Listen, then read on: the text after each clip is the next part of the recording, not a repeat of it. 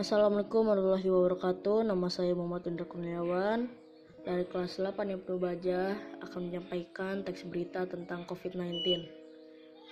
Update terbaru tanggal 7 Agustus 2020 hari Jumat. Dari sumber seputar tangsel.com, tambahan kasus positif corona COVID-19 di Indonesia kembali meroket mendekati rekor sebelumnya.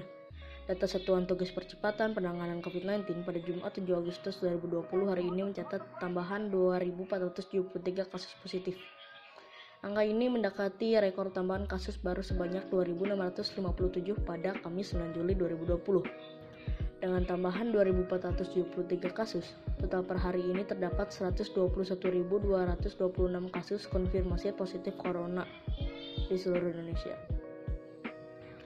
Sementara tambahan jumlah pasien yang dinyatakan sembuh dari COVID-19 hari ini sebanyak 1.912 pasien dari seluruh Indonesia. Dengan tambahan ini, per hari ini ada total 77.557 pasien COVID-19 yang telah dinyatakan sembuh di seluruh Indonesia. Sekilas dari saya, hanya itu. Wassalamualaikum warahmatullahi wabarakatuh.